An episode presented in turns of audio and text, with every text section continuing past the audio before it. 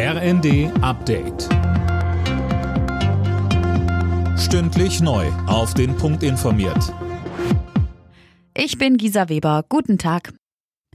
Weitere finanzielle Entlastungen geplant. Wegen der steigenden Preise will Arbeits- und Sozialminister Heil ein sogenanntes Klimageld einführen. Singles mit weniger als 4000 Euro brutto im Monat sollen es bekommen und Verheiratete, wenn sie zusammen weniger als 8000 Euro verdienen. FDP-Finanzminister Lindner reagierte skeptisch. Die Grünen dagegen finden das Vorhaben gut. Der russische Präsident Putin hat Deutschland und Frankreich vor weiteren Waffenlieferungen an die Ukraine gewarnt. Das sei so wörtlich gefährlich, sagte Putin in einem Telefonat mit dem Bundeskanzler und Frankreichs Präsident.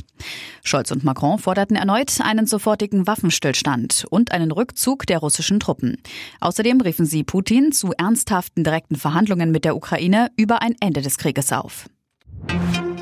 In Deutschland gibt es weiter Probleme mit der Kartenzahlung in einigen Geschäften. Grund sind nach wie vor Softwareprobleme bei einem bestimmten Bezahlterminal. Unter anderem bei Edeka und Aldi Nord, aber auch bei manchen Tankstellen ist keine EC- oder Kreditkartenzahlung möglich. Der Hersteller des Terminals arbeitet nach eigenen Angaben mit höchster Priorität an dem Problem und will in Kürze ein Software-Update bereitstellen. Bis es aber soweit ist, heißt es, immer genug Bargeld dabei haben.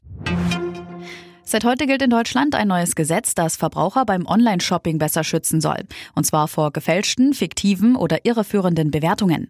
Es muss nun erkennbar sein, nach welchen Kriterien das Ranking erfolgt.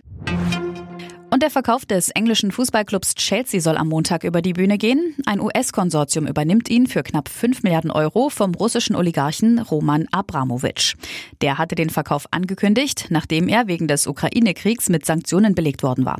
Vom Erlös sollen knapp 3 Milliarden Euro Opfern des Krieges zugutekommen. Alle Nachrichten auf rnd.de